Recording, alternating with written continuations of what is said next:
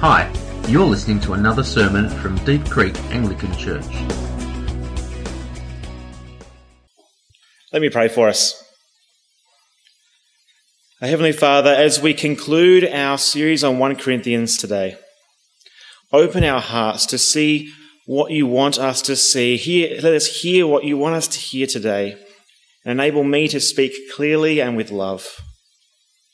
And I ask that we would each be empowered to live the lives that you call us to. And I pray this in the name of your mighty Son. Amen.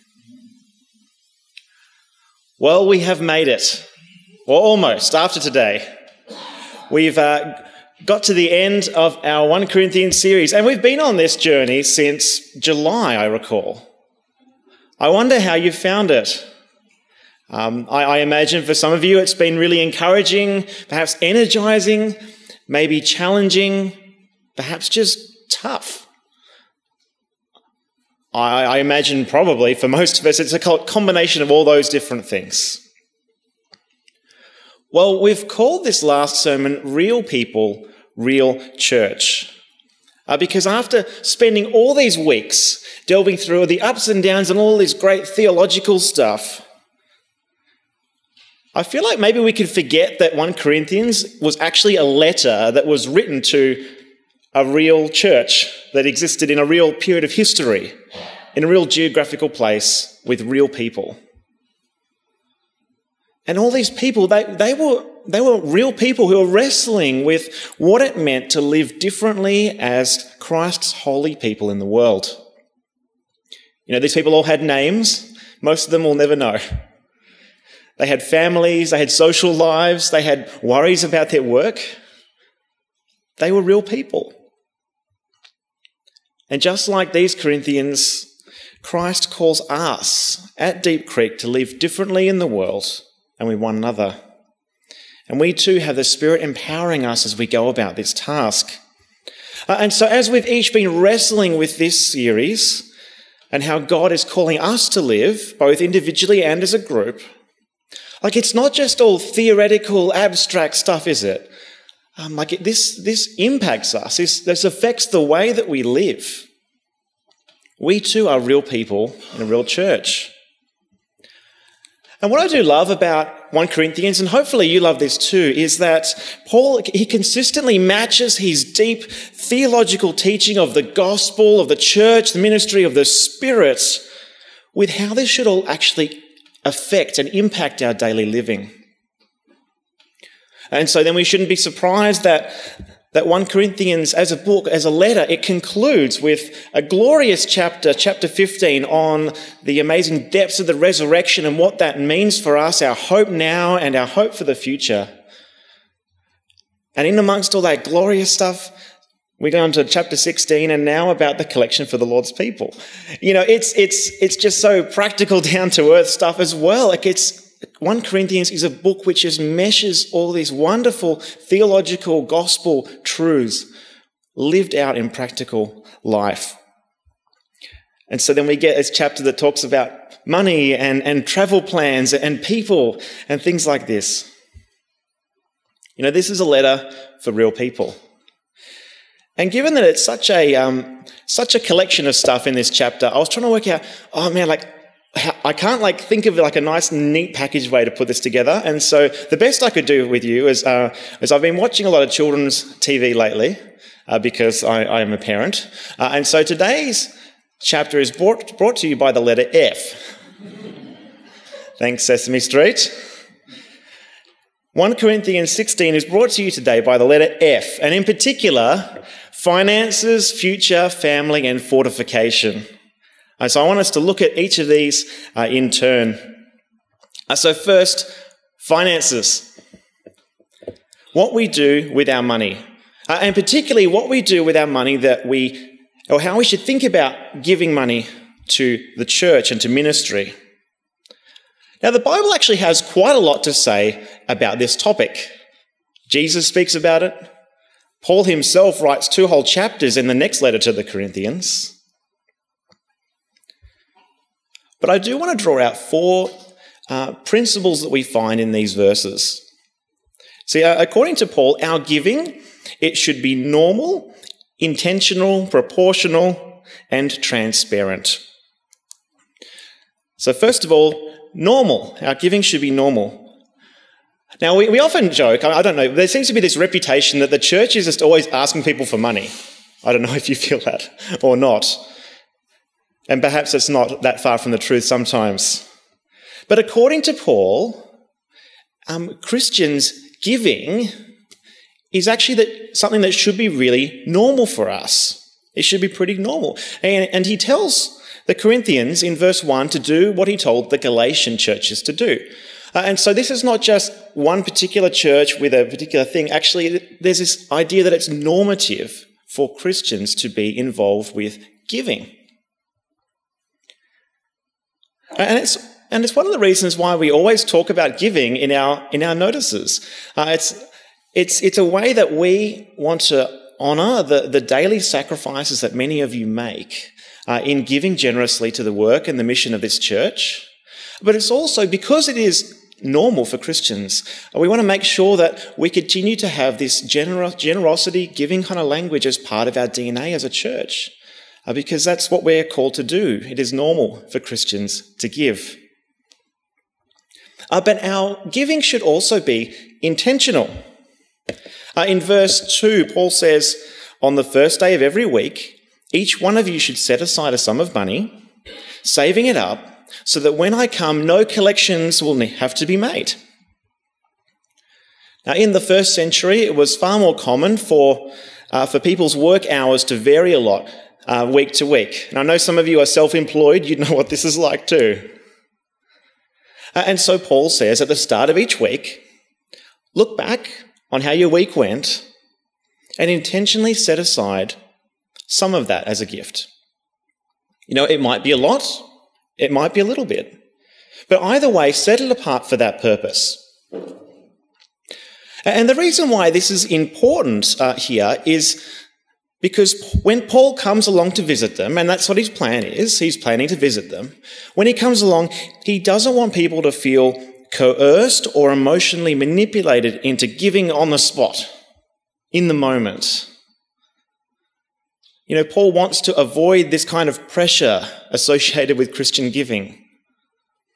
Uh, because when we get guilted or, or manipulated into making financial decisions, at least I find my heart is rarely in the right place. And our heart is actually really important. Uh, in that second letter of, to the Corinthian church, in those two chapters, uh, Paul mentions this verse, which um, hopefully is familiar for quite a few of us. He says, Each of you should give what you have decided in your heart to give, not reluctantly or under compulsion, for God loves a cheerful giver.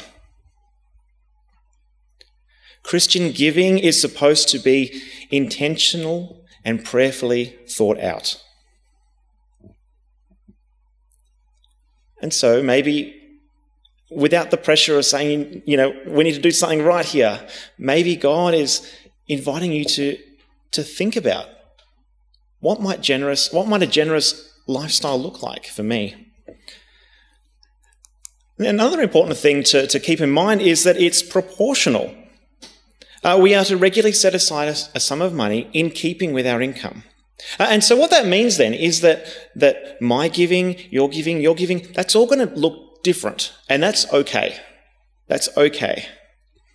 And what is really interesting is that you look across the New Testament, and as far as I can tell, uh, we don't find a single percentage or proportion laid out for us that is required for Christians to give. Uh, that might be surprising to you. And I think the reason for that is that I believe God wants to foster in you and me a spirit of cheerful generosity that is unique to you and your situation. Uh, and so I invite you to come before Him and, and prayerfully discern and hear the Spirit prompting you about what a generous lifestyle might look like for you at this stage of your life. And finally, our giving is supposed to be transparent. Now, I was thinking, when, when I say transparent, I, I, don't mean like you should announce, like it's like, I'm going to, see everybody, I'm going to give $5 to the church. Like that's, that's, that's not what I mean. that's not what I mean. And in fact, Jesus actually says in the Gospels, don't do that. Don't announce it with trumpets. Don't do that. What I mean is that the way that we handle money, and particularly the way that we handle money that has been given by others, needs to be done transparently and honestly. Uh, Paul says now about the collection for the Lord's people. When I arrive, I will give letters of introduction to the men that you approve and send them with your gift to Jerusalem. And if it seems advisable for me to go also, they will accompany me. Notice how Paul he states the recipients of their gift the believers in Jerusalem. He mentions how the gift will be processed or identified, you know, with the appropriate paperwork personally signed by Paul. And even the procedure of actually getting that gift all across the ocean back to Jerusalem. The Corinthians are to nominate trusted people and they will escort it themselves. And Paul is even prepared to go with them to make sure that that happens transparently and with integrity. Well, today our annual reports are available, as I mentioned before. And part of the reason why we do them um, is so that we can be transparent and accountable with not only the ministries and things that are going on in our church, uh, but also how we are, how we are using your generous giving. Uh, in order to, to um, fund the different ministries. So, what money we receive, what money we give away, all those different things. And I always find it exciting to read through an annual report um, because it, it, gives me a snapshot of all the wonderful things that are going on in the life of a church that maybe I personally haven't been able to be a part of.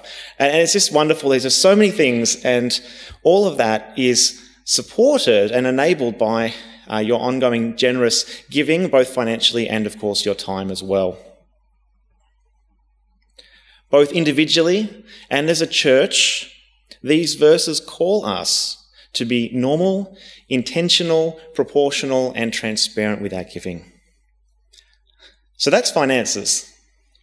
Let's pivot to talk about something totally different the future.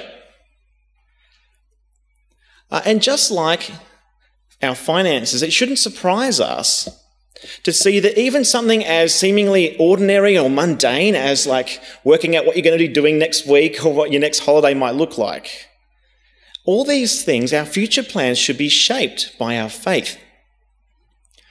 Uh, in, in these verses, Paul, he briefly lays out his, uh, his hopes and his travel plans. And he, he does hope to visit the Corinthians soon. But I don't know if you noticed this as Tony was reading it out, but uh, he qualifies all of this by saying, if the Lord permits. And in fact, his travel plans have already been delayed or changed or postponed because a great door for effective work has opened up to him. I will do this if the Lord permits. I will stay here longer than planned because a, door for effective work has opened up to me. See, Paul's attitude towards the future is one that honestly says, I'm going to plan where I should go, but ultimately you, Lord, can and should interrupt that plan whenever you want, however you want. And God can and does open doors for us too. Whatever plans we might make for the future, God wants us to be prepared and even expecting uh, His Spirit to be at work, to lovingly guide us to where He wants us to go. I came across uh, this wonderful phrase um, we should plan with the expectation of divine interruptions. Divine interruptions. One particular uh, person describes their attitude towards the future, and, and I really hope that this would be my attitude as well. Uh, he says to God, This is the way that the day is mapped out or the week is supposed to go, but you, Lord, can interrupt it as much as you want, whenever you want.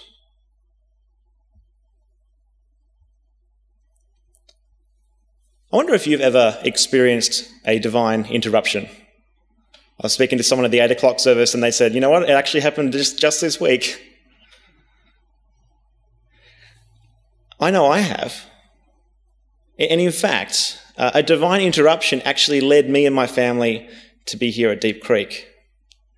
Uh, a bit over three years ago, uh, me and a few of my classmates at Ridley, uh, we were invited to be part of um, a, a, week long kind of mission thing within some West churches, Anglican churches in the western suburbs. Uh, and so each of us, we had a whole bunch of different things to do, to do during the week, like helping out with food banks and some prayer ministry and uh, some youth groups and other bits and pieces. And one of the things that uh, happened as well is that each of us was randomly allocated to preach on that particular Sunday. Uh, and most of the Anglican churches are in that area. They were all working their way through a, a common set of readings. Uh, and so we all were basically getting down and preparing a sermon on Luke chapter 8. And I was, on, I was um, preparing for a particular church in Williamstown. Anyway, so, so the Monday came around uh, with six days out, and I got an unexpected call from, uh, from the bishop saying, Ben, there's been an unexpected change of plans. Uh, you're now going to be preaching at a church called Red Door Church in Caroline Springs. Um, some of you may have heard of Red Door Church. And so I thought, oh, okay, well, it's probably going to be the same passage, so that's not going to be too, too much of an extra kind of change for me. Anyway, I got in touch with Jonathan, the, uh, the, the lead pastor there, and it turns out they weren't doing Luke at all. Uh, they were um, halfway through get this, a 10 part series on the gifts of the Spirit from 1 Corinthians 12 to 14. 10 part series. I don't think I'd ever experienced any more than perhaps a one part series with maybe a questionnaire at the end, at least up until this point.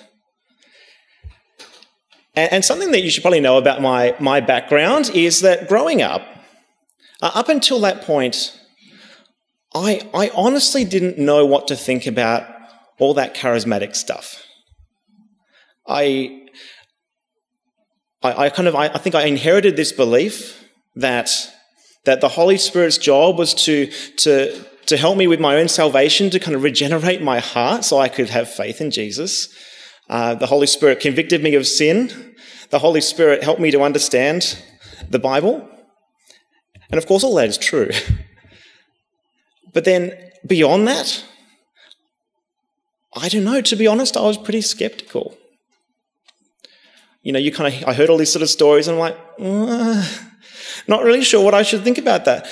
But then, out of nowhere, here I am, right in the middle of a, of a series which is promote, or not promoting, but encouraging us that actually this is the way that God wants to build up his church. These gifts are uh, uh, the way that he is doing that in his people today. Uh, and so I, I'm a people pleaser. I don't like to kind of cause conflict unnecessarily. And so I decided in order to kind of make sure at least that I'm not going to undermine all the other five sermons that came before this, I thought I'd, I'd in the days leading up to it, I'd listen to all of them. Uh, and they're all quite long actually. Uh, but anyway, I was listening through them all and I gave my sermon uh, and then I was, I was hooked. And so I listened to the remaining, remaining four. And by the end, I can honestly say that God completely changed my mind on this. And I'm not exaggerating either. That's literally what I wrote to Jonathan in an email after the service, uh, after the series finished. God had completely changed my mind on this entirely. In the space of one month, I had gone from essentially a, a a cessationist, though, who didn't really think it through anyway, to now someone who could confidently say, if this is how God gave him of himself to build up the church, who was I to say that I didn't know what God, that God didn't know what he was doing? And if this is true, and these gifts are available today, and, and that, that he says in, in chapter 14, eagerly desire the greater gifts, like zealously desire that, then I, I want that. I want to obey what you want from me, God. I want more of your spirit in my heart. I want more of your spirit in the people around me. I want that to be part of what ministry is all about, God. And from that experience, that one divine interruption. And remember, I was never even supposed to be at this church, at, at, at that Red Door church. I was meant to be in Williamstown, speaking on Luke 8. And yet, from that one divine interruption, Emily and I decided that we wanted to partner with a church in the future that not only believed that the spiritual gifts existed today, but that eagerly encouraged them and wanted to pursue them and wanted to see God at work in his church by the Spirit, seeing these gifts ministering to one another in love. And so here we are. We're at Deep Creek. All thanks to a divine interruption.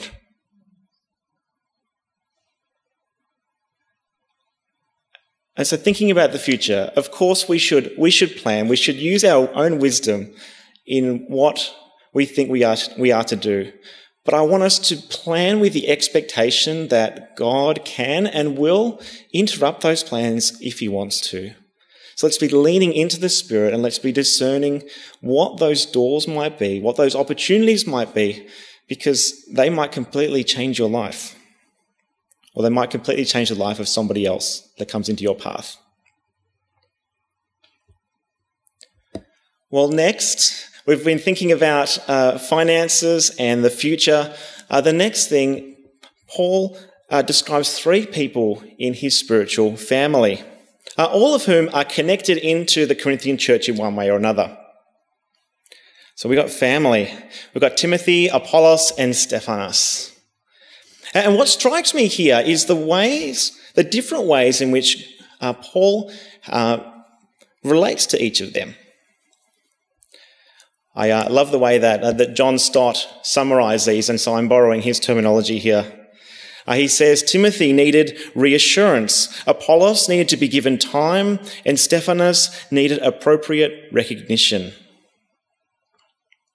Timothy needed recognition. Uh, we can see from what Paul writes in these verses that, that he is clearly worried about the way that these Corinthians are going to treat Timothy when he arrives. Like, listen, he, he says, make sure Timothy has nothing to fear when he is with you. Don't treat him with contempt. In other words, don't bully him. And when he leaves, let him leave in peace. That's pretty full on. I, I, I would be quite worried at going to a place if someone kind of preempted my arrival with those sorts of words. And we're not really sure why Paul expected Timothy to be potentially received so poorly. Um, it, it, could, it could be, I mean, people have all sorts of different ideas on this. It, it, could be something as simple as the fact that we know right from the start of our series that there was major divisions in the church. There was people following Paul, people following Apollos and Cephas and, and Christ. And so because Timothy is described by Paul as his son in the faith back in chapter 4. It's possible that maybe they thought, well, you know, Timothy, he's, you know, he's basically Paul, so let's, you know, let's, let's get him. I, I don't, I don't, we don't know. But in any case, the Corinthians are to treat Timothy with respect and reassurance as he is carrying on the work of the Lord. He's on their, he's on their side. I wonder if there's someone here at Deep Creek that, or, or maybe even from a church that you've been part of in the past, is there someone that you need to reassure? Perhaps it was someone that you didn't treat well in the past, and maybe you've always had that thing in the back of your mind, you're like, oh, I wish I hadn't said those words to them, or I wish I hadn't treated them in that way. Maybe you know someone who's just feeling a bit disheartened if God brings someone to mind, I encourage you to write that down, write it in your phone, and get in touch with them this week. Or if they're here, maybe not too kind of, you know, suspiciously, but just get in touch with them and just say, like, I, w- I want to reassure you. I want to encourage you. Well, because Timothy needed reassurance. Apollos, he needed to be given time. Now, even though, uh, as I mentioned just before, the, the Corinthians seemed to, to pit all these different people against each other, there was Paul and there was Apollos and there was others. Paul sees Apollos as his brother. He says that in this chapter. Uh, and he doesn't say why, and so I'm not going to try and guess, but, but Paul really wants Apollos to go back to Corinth. to visit this church again. And Paul strongly encourages Apollos to do this. And Apollos says, no. Or at least he says, not yet. And what I love here is that Paul gives Apollos time. That's what he needed. Paul knows that Apollos will go when the time is right, but in the meantime, he will be patient with him. Is there someone that you need to give time today? There's always so many things going on in our church, and maybe you're feeling nagged to get back involved with something that you used to be involved with, or, or maybe you're in a, a period of significant flux and, and, and, shifting in your life circumstances. And so, you, like, you, you want to say yes to something, but like, it's just, it's just not the right time. Well, like Paul, let's be willing to give people time and trust that God has that situation or that relationship held in his hands and in his timing. Apollos needed to be given time. And Stephanas needed appropriate recognition. Uh, Stephanas and his family, they held a special place in Paul's heart. Uh, back in chapter 1, uh, we heard that Paul was involved in their own conversion and baptism. What a wonderful privilege to Paul. And they were a family in this church that was just gold. Like Paul says in, this, in, in these verses that they refreshed his spirit and theirs also. See, these guys, they were the original refreshing faith Christians. And it's wonderful that we at, at, Deep Creek, like that's our, that's our motto. That's what we're on about. We are refreshing faith Christians too. And I'm sure you've met people like Stephanas. They're wonderful. They, they serve others. They work hard. They do things diligently. They see a need and they fill it. And they do it cheerfully and with love. They don't seek credit. They don't seek glory. They build up the church. And Paul says in verse 18 that such people deserve recognition. One of the wonderful things that I've experienced since coming here to Deep Creek is that I've got to meet a whole bunch of Stephanas, Stephanuses. Uh, you can tell me it's a Stephanoi, uh, Andrew. Anyway, whatever, whatever the plural of Stephanas is, I've got to meet a whole bunch of them. And, and if you've been to other churches, right, um, like every church has, a, has at least a handful of Stephanuses, okay? Uh, which is wonderful. But I have, I've just experienced such a, an overflow of blessing. There are so many of you here who are just remarkable. Uh, and so you guys refresh my faith, you refresh the faith of others, and we want to give you recognition. We want to give you thanks for all of the way that you build up this place. And as you're reading through these annual reports, uh, there's just so many, there's so many names, there's so many things that are going on. And so I want to encourage you, if someone particularly has encouraged you, if someone has refreshed your own faith, then go out of your way to thank them. Maybe there's someone who, even just in little ways, like, I just love the way you always smile at me. It just makes me feel so welcome in this place. Whatever that might be, go out of your way to give someone recognition for what they do, for what they contribute to this place. Finances, future, family, and finally, fortification. I need to find a word that started with F. Paul offers some final words of fortification, of, of strengthening, of building up for the church. And, and as I was preparing for today, I, I got the sense that each of us here today need to be fortified, need to be built up in at least one of these areas. And so, as we briefly go through these now, I want to encourage you to Lean into the Spirit and take hold of the one that you most need right now. It's an action packed couple of verses. Be on your guard, stand firm in the faith, be courageous, be strong, do everything in love. For some of us, God is saying to you, be on your guard. Be on your guard. This is a word that calls us to be alert, to be awake, to watch out, be careful, be vigilant, often in the face of something harmful.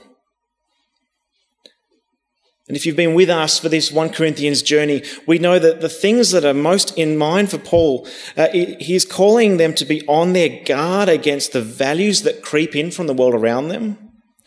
Watch out for the distractions already in our lives. Be alert so that you don't get pulled away from experiencing the fullness of what God offers to us. Be on your guard against anything that might hinder your relationship with Christ. And for some of us, that's what you need today. You need God's help to be on your guard. God is saying to some of you, stand firm in the faith. Stand firm, hold your ground. And when he says stand firm in the faith, he's not just calling us to honor our set of, of doctrine or our beliefs and things. Uh, it's, it's, it's to persevere in living in a way that is consistent with that faith. And some of us here need God's help in this. Maybe you're just at a point where you just, you just need His help. Spirit, I need the power to enable me to stand firm in my faith and not walk away. Spirit, enable me to live differently in my day to day life. For some of you, God is saying, be courageous. Be courageous. The, the original word here, andrizomai, literally says be manly or man up. And so, so gents, if you're not sure which one uh, applies to you, just, just claim this one, I think. Man up. But, but of course, uh, the way it's used in the New Testament, it's not just applying to men. It's, it's, it's describing someone who exhibits courage or boldness in the face of danger. And some of us here are facing dangers or difficulties because of our faith. Others of us simply feel timid or shy. And if that's you, God wants to empower you by His Spirit to be courageous, to be bold in the face of opposition. Be courageous.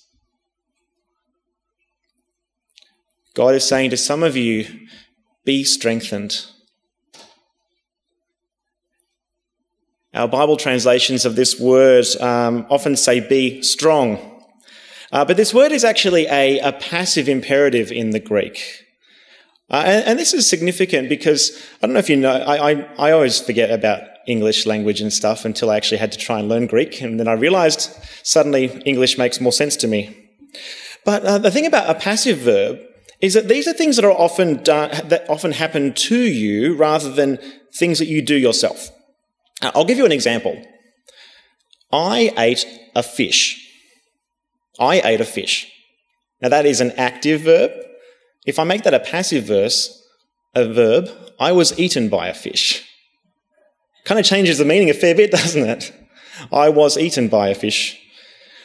Uh, and if you think about it, in one sense, it's a bit strange that, that Paul should be commanding a passive verb. I, I mean, it'd be a bit like him saying, like, um, be, be called, be phoned by your mum. like, it, you know, it's, it's, it's something that, or, or actually, one example that he does actually use in Ephesians 5 is be filled with the Spirit. Be filled. He doesn't say fill yourself with the Spirit. He says be filled with the Spirit. How, how do we obey that kind of command? Well, imagine that you are on a sailing boat. You're bobbing around on a lake. And uh, Bruce was here last week. He was telling us about the, uh, the, the, glorious sailing race, the America's Cup. And so I thought I'd keep this theme going. Now, a sailing boat is powered by a force that is very strong and abundantly available to it. But this boat can't power itself. And so, what the boat needs to do, what the sailors need to do, is unfurl its sails, open itself up, and let the wind do its empowering work on the boat. Uh, and so when Paul says here, be strengthened, I feel like he's saying this is not something that we do. We don't strengthen ourselves. We, we, we're almost like powerless to be able to muster up this kind of strength. This is something that God can do powerfully in us. He is the one who strengthens us, and He freely offers us His Spirit to do this work in our hearts. And so if you feel weak, if you feel weary, if you feel powerless today, God is inviting you to unfurl your sails. Draw on the bountiful resources available to you, the abundant power available to you in the Spirit. Be strengthened by me, he says. And some of you need this more than anything today.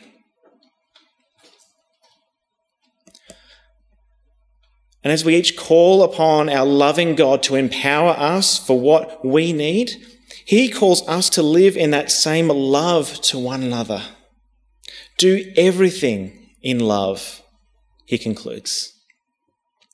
Be on your guard. Stand firm in the faith. Be courageous. Be strengthened. Do everything in love. We're going to sing in a moment. Uh, and, and, as we as we are singing, uh, we're going to hand around uh, the communion elements. I encourage you to hang on to them until a little bit later in the service. But before we before we sing together, I want to encourage us in a moment of silence. Let's bring before God one of these one of these five things. What do you need most from God today? Invite Him in to work in your life and I believe that He will do just that.